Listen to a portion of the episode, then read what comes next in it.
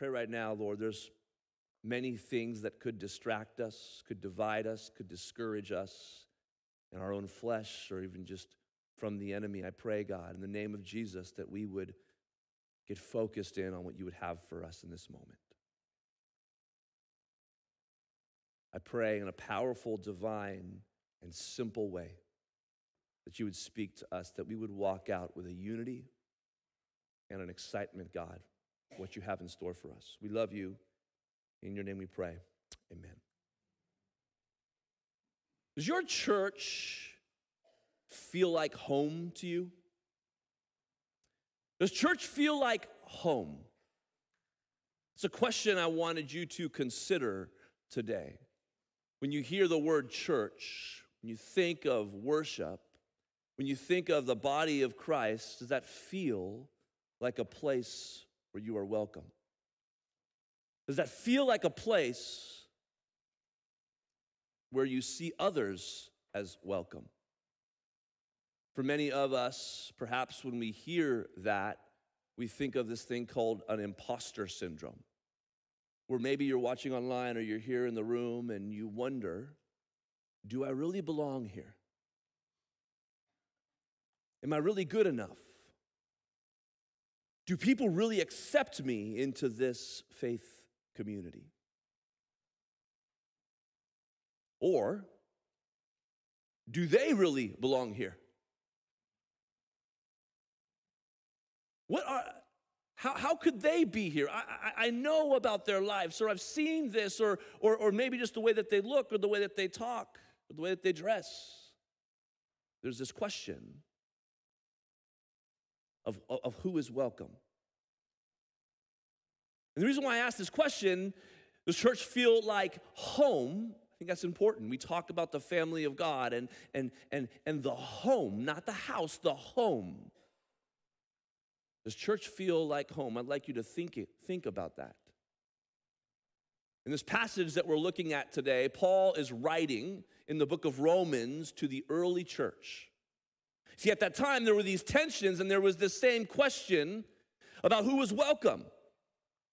You see, in the people of God, they were Jew, the Jewish heritage, and then in the new kingdom, it was being invited into all who believe in Jesus are welcomed now into this faith. And so you have these Jews and these Gentiles who never worshiped together before, all of a sudden starting to worship together.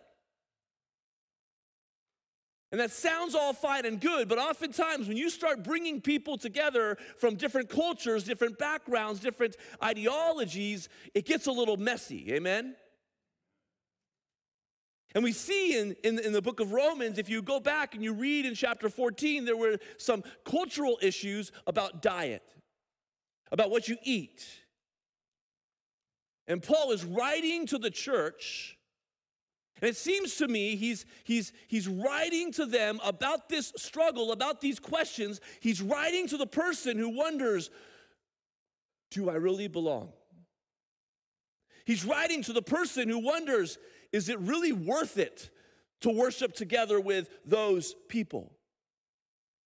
And it seems to me as we read this, he opens up with an exhortation, with an imperative, and the exhortation is this saying to the people of God, open up. Open wide your arms, church. Open up. In this text here, I'm going to be focusing on verse 7, and, and, and then we'll, we'll get after some of the other context here.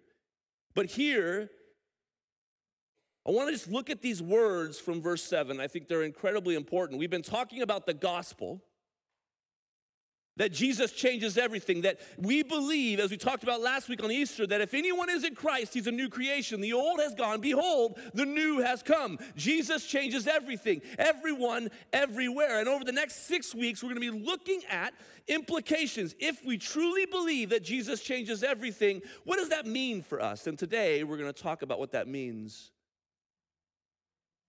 for the family of God and how we think about each other.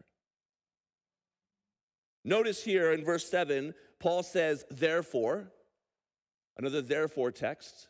Seems to me he's saying, because of the gospel, because as he's writing to the church, Jesus changes everything. First, circle this or underline this or think about these two words. It says, Welcome one another. Welcome one another. This word for welcome is a Greek word called proslambano. What it means is, it means to receive. It's not just saying, church, you need to have a killer greeting ministry, which, by the way, we have here. You need to make sure that every person that ever comes to your facilities, that ever always gets their hand shook, always gets welcome. That, that's, it's more than that. The Greek word here is a word that is related to uh, receiving each other. It's a familial word. I would equate it to if you've ever been to a wedding, I always think of the father of the bride speech. And the father of the bride is talking to his new son in law. And he speaks to his son in law as his son. And he speaks to his family as the son's family as his own family. There is this joining together of family. This word welcome means this. We see examples of this word in, in oftentimes if you're wondering how does this word work, you can look and do a word study of other places it's used in the Bible. For example, in Acts 28, the disciples are in a bit of a bind, and it says this it says, The native people showed us unusual kindness, for they kindled a fire. And there's that word, they welcomed us all because it had begun to rain and was cold. There, were, there was this moment of desperation, and, the, and, and they were welcomed in that moment. They were, there was this hospitality that was given. We see this also in Philemon, verses, chapter 1, verse 17. Paul is writing to a guy named Onesimus about a slave that he had. And Paul has these radical words. You see, he was a runaway or a runaway slave. And Paul is telling Onesimus to receive this slave back into his community as a free man because of the kingdom of God, because that's what Jesus does. He changes everything, he breaks down barriers. And Paul says this to Onesimus He says, If you consider me your partner, receive, that word receive is the same word, it was welcome. Receive me, receive him as you would receive me. Welcome him this high call of welcome. In the, Septu- in the uh, Greek text, in Psalm 27, verse 10, we see the same word for welcome used in the Greek translation of the Old Testament. It says, For my mother and my father have forsaken me, but the Lord does what? He takes me in. So in Romans, when we see Paul exhorting the church to welcome one another. This is not simply a fist bump. This is not simply a empty, hey, how are you doing? I'm fine. It's deeper for the church. Commentator Kenneth Wuest says this word proslambano is to take to one's self, to grant one access to one's heart. Earlier, Doug prayed this prayer of this struggle of faking it till you make it. Seems to be that Paul is calling the people of God to open up. To, as you welcome one another, to let each other into your life. A radical kingdom call. Kingdom call. I also think it's important that we recognize he says, welcome one another.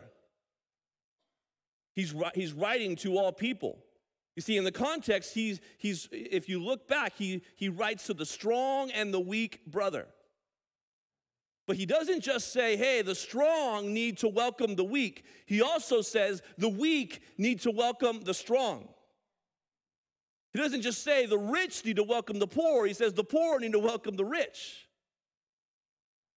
You can say that about ethnic barriers. You can say that about language barriers. And oftentimes we read this and we think this is a one way call just to say, you folks welcome you folks. And he's just telling us all as we come together to remove the prejudice and just to say, I'm welcome here and I'm going to welcome these people who are different than me. I can tell you, as a pastor of a multi generational church, multi ethnic church, this can be challenging. There can be prejudices and ideas about places like this where we just think, I'm not one of them. I don't talk like them. I don't walk like them. I don't work like them, whatever that may be. And that is not a welcoming attitude. No, you, we are. And the same goes both ways. Here he's telling, because Jesus changes everything, receive one another. Be willing to be in community with people that are different than you. We are all on the same playing field. The, there is a, a level field at the foot of the cross. Amen?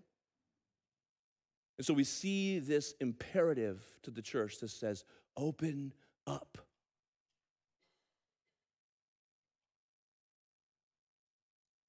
But how? Or maybe you say, How far should I open up, Logan? I get it, Logan. You're an extrovert. You go and stand on a stage and talk to people. You enjoy talking to people. I loved COVID because I'm an introvert. All you people laughing, you can relate. I love not being around people. That, gives me anxiety just thinking about talking to somebody. And you're telling me, Logan, that I got, go, got to go this far, or that beyond just the great greeting somebody, I need to know somebody's name. I need to invite people into my home. I need to, I need to step into community. I need to welcome all. I would say, if, as you think about how far we should go, because Jesus changes everything, Paul here says, open up as Jesus did for you. That's what he says. I love how he gives us the greatest example.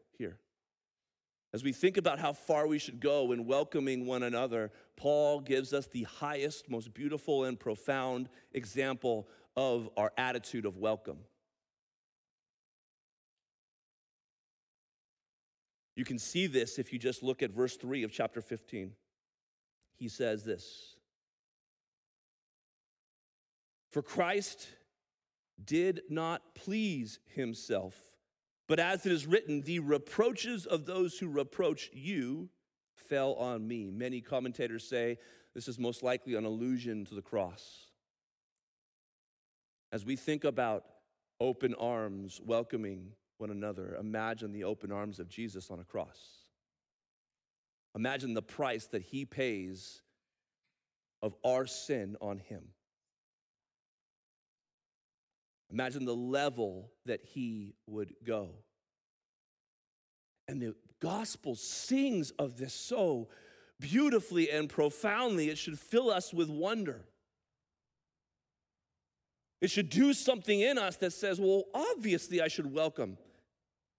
I should go really far to welcome all.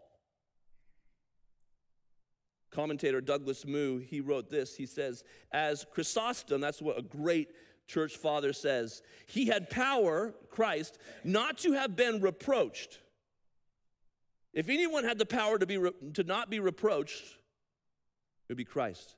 He had power not to have suffered what he did suffer, had he been minded to look at his own things. At the same times, perhaps Paul may be trying to get the strong to put their own suffering in perspective occasionally abstaining from meat or wine or observing a special religious day or something that is a little uncomfortable for you should not seem like much of a burden in comparison with what Christ had to suffer for the sake of others. Seems to be, as we think about as Christ has welcomed us, it should give us a perspective. Amen? And so we see this that we're called to open up as Jesus did for you. And then you would say, for what motive? And our teaching team, Pastor Doug, alluded to that the motive of this welcome is important. If we're to be a church that says everybody's welcome, why?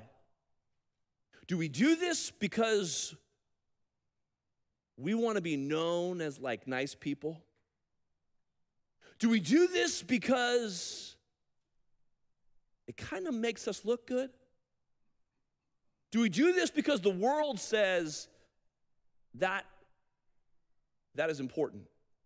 Or Paul here says, open up as Jesus did. Why? For you to make Jesus famous. He says in this text, Therefore, welcome one another as Christ has welcomed you. Why? For the glory of God. In the Westminster Catechism, it says, What is the chief end of man? What is it? To enjoy God and glorify Him forever. As you think about this, as we think about our motivation, as we ask ourselves this question,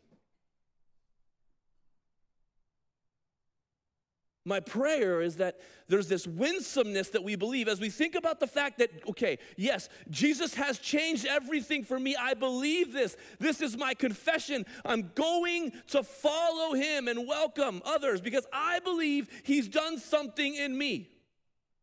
Because Christ has welcomed me, he has changed my perspective of how I treat others. I love in that poem that Matt did for us how as you start to read it, everything is negative, right?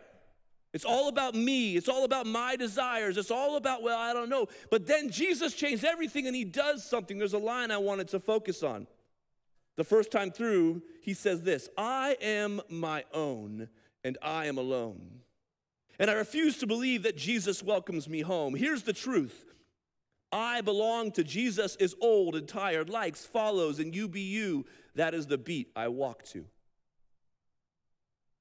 Growing who sees us, my glory, is more important than growing in Jesus. But then, Jesus changes everything. Amen. If anyone is in Christ, he's a new creation. The old is gone, the new has come. And read this backwards. Growing in Jesus is more important than growing who sees us. This is the beat I walk to, likes, follows, and UBU is old and tired. I belong to Jesus. Here's the truth Jesus welcomes me home. I refuse to believe that I am my own and I am alone. Do you see how when you live with Christ as king, I love here when Romans, when Paul's saying, therefore, welcome one another as Christ has welcomed you. Christ there is the word for the Messiah. It's the word that we see throughout the scriptures that anticipates the one who will come, who will die for our sins, but also is resurrected and is reigning on the throne in our hearts, who is speaking into us who we believe, yes, he has changed everything for me, and because of that, he changes the way I look at others. He changes the way that I view his family. I'm welcome. This is a reality for all who put their faith in Jesus. So, my conviction is this as we sang In my Father's house, there's a place for me. I'm a child of God Yes, I am. Because Jesus changes everything here at Cornerstone, we believe everyone is welcomed to Jesus. Everyone is welcomed to Jesus. That's the beat we walk to. Now, are we perfect in this? No. I'm sure all of us have stories of times when we've been a part of faith community and not felt welcomed. I'm sure all of us have been on one side of one another where we did not welcome. But yet, Jesus is changing something in us to have a mentality and a conviction that we will be a people of welcome. And I want you to understand this. There's a difference there's a difference between acceptance and approval. When I say that we're going to be a people of, of this radical welcome, that does not mean that we approve of lifestyles or ways of living that go contrary to the ways of King Jesus. Jesus is still the one reigning in our, in our hearts. But we believe that He changes everything. So eh, all of us here are coming because we believe this to be a hospital for the hurting. I believe that Jesus does change everything. And so we can accept all who come here, all who are a part into our lives. And we believe with all of our hearts that the love of Christ compels us to have these open arms and then to have conversations about what it means to let Christ reign in your heart. There's this book that one of our elders, Brad, had, our, had us read called Love Like Jesus. In the book, the author writes about this call to the Christian to lead with the love of Christ. He talks about how Christ le- teaches us perfectly how he was full of grace and truth. Grace, this unconditional love gift to people, but truth. He said hard things. He writes this he says, The people I know who love like Jesus build a foundation of grace and love first. And share truth only when their love for the person they're sharing with is unmistakable. That's how Jesus loved people. He quotes Rome, uh, 1 Corinthians 13 If I speak in the tongues of man and angels, but have not love, I am a noisy gong or a clanging cymbal. Church, we must lead with the love and grace of Christ. Otherwise, all of our convictions of truth, all of our convictions become clanging cymbals. People don't see the love of Christ. So, the question as we reflect on this is what do we do with this? What do we do with this? With this.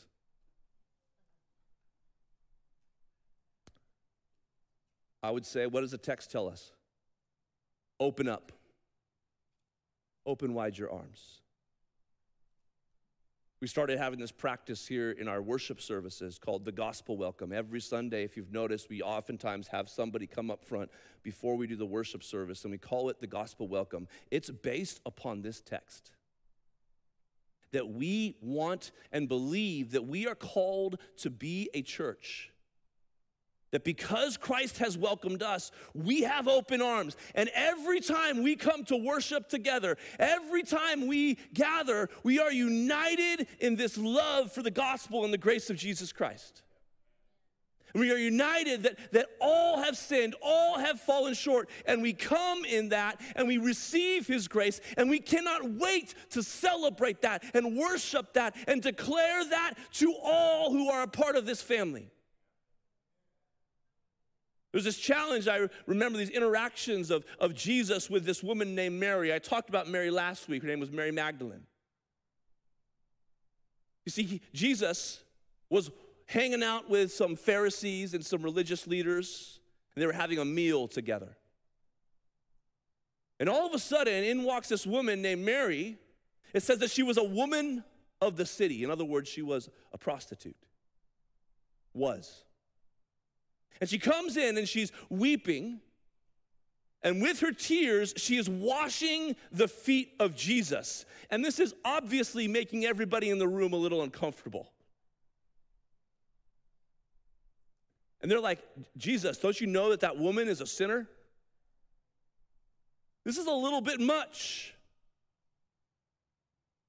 And Jesus tells a story, a parable I would encourage you to read this text on your own, but I would like to land where he has the therefore. He says, In light of this, he says, I tell you, her sins, which are many, are forgiven. For she loved much, but he who is forgiven little loves little. And he said to her, Your sins are forgiven. I wonder if some of our challenges with truly welcoming people with truly having a heart to say that, uh, that we're gonna be a space, I'm gonna be a home where I welcome people, is have I really thought about the depth and the evil and the darkness of my sin? Have I really thought about the fact that I have a Savior and I am weeping at His feet, thanking Him for what He has done, how He has changed everything? Or have I fallen into a religious practice where I'm tr- starting to earn and I'm starting to think, thank God I'm not, not like that person? This is the challenge of faith community. We are meant to be a people that join Mary, that join the, the people of God in regularly just confessing and adoring our Savior. Recognizing that we are constantly having Christ change us and work on our sin. And as we think about this challenge for you and me to open up, recognize here. The Greek here is an imperative. When he says, welcome one another, Paul is not saying, you know, if you're feeling really friendly, that's a good time to welcome somebody. You know, if, if that person looks interesting, you should go and welcome that person. You know, m- maybe just encourage other people who are more. No, it's not a suggestion, it's an imperative, it's a command from King Jesus. Now, how we welcome one another, that's different. Some people are gifted with the gift of hospitality and they love to open up their home and they love to have people at the table and they love to, to get to know people. Some people, like even right now, they're already sweating thinking about that. And I think recognizing that as a body of Christ, we are meant to do this together. But we are called to be a place of welcome. We are called to be a place when Jesus says to welcome one another, it's more than just a handshake on a Sunday morning. It's more than just a how are you. It is a life on life, sharing together in life, bearing with one another in life. This is why we constantly push you to be in a group, constantly push you to know people and know their names and know their stories and pray together. If you're interested in learning more about this, I cannot recommend enough to you. There's a book by a lady named Rosario Butterfield called The Gospel Has a House Key. She wrote this book about hospitality. I believe it echoes of this passage we read and she wrote this, and I think this may be familiar to many of us, a familiar feeling. She says this We remember the odd contradiction to be told on the Lord's Day, that's on Sundays, that you are part of the family of God, but then to limp along throughout the rest of, of the long week like an orphan begging for bread. We know that chronic loneliness can kill people and destroy their hope and faith. And we believe that the blood of Christ is thicker than the blood of water. Daily hospitality, gathering church and neighbors, is a daily grace. Church, because Jesus changes everything, we must be a people that are opening wide our hearts to each other. I would encourage you to think about what that looks like for you. So, what do we do with this? I would say open up. It starts with a willingness, like Mary, to say, I am a sinner in need of grace. Would you join me in praising my Savior? Second, set the table. Set the table. Now, does that mean that I'm telling you go invite somebody over for dinner tonight? Actually, yes, I am. But I do think there's an intentionality to it. I do think it's a Jesus, you've called me to have a welcoming heart as a part of your family. So, who do I need to welcome? And I love the imagery of a table. It is, it is throughout the scriptures this call to have a feast together. What is one of the most simple ways that Christ tells us to be reminded of our unity? Every month we have communion together. And there's something about breaking bread. You go to Acts 2, the early church says they devoted themselves to the apostles' teaching, to the breaking of bread. There's something in this. This week in our reading plan, I would encourage you, if you haven't picked it up or joined the online reading plan yet, we have uh, this beautiful reading plan that talks about this and gets after this. One of the writers uh, of the devotions from our teaching team, Wes, said this. He says, We keep saying that Jesus changes everything. This was certainly true for a guy named Zacchaeus that you'll learn about, a tax collector who went to great lengths to see Jesus. And that short time with Jesus completely changed his life. When we encounter Jesus, we are not simply called to add some of his wisdom to our lives, we are called to follow him completely. As you think about this call, this gospel call to welcome, I would encourage you open up set the table, but then don't miss this. Hear this. It's a challenging, hard word for you. Relax. Church, the gospel is meant to be a cup of cold water. It's meant to be something that you do out of the, the, the kindness of the heart of Jesus. It's meant to be a people who understand that we have a Savior who said, Come to me, all who are weary and heavy laden, and I will give you rest. It's meant to be as Jesus is interacting with these two sisters named Mary and Martha, and Martha is hustling and bustling and trying to get the meal ready, and, and, and, and Mary is simply sitting at the feet of Jesus. And Jesus tells her something. He says, Martha, you could learn from Mary. You need to not forget that the, the fuel of our welcoming spirit is Christ Himself. Turn to the person next to you and tell them, Jesus is home. Jesus is home. That means a hundred things as you think about that. What does it mean to believe that Jesus is your home? That the gospel of Jesus Christ says Jesus is home. Think of a young child who's coming home, who has his daddy home, who has his Savior home, who believes that Jesus is home in my heart. What does it mean for us as a church as we think about the way that we love, that we care for everyone to know that Jesus is our home? that He's active, that He is leading us. And so, as we open up our hearts wide, as we set the table, we relax and we rest in a Savior. As you think about this, I just want to tell you this is what I see. I see a people in Chowchilla, California who know that Jesus is home. I see a people who are messy. I see a people from different languages, different hurts, different backgrounds, even in this moment, who are hurting, who, who, who, have, who have different perceptions, but, all, but understand the grace of our Lord Jesus Christ. And who are developing this fire to share life together. I see a people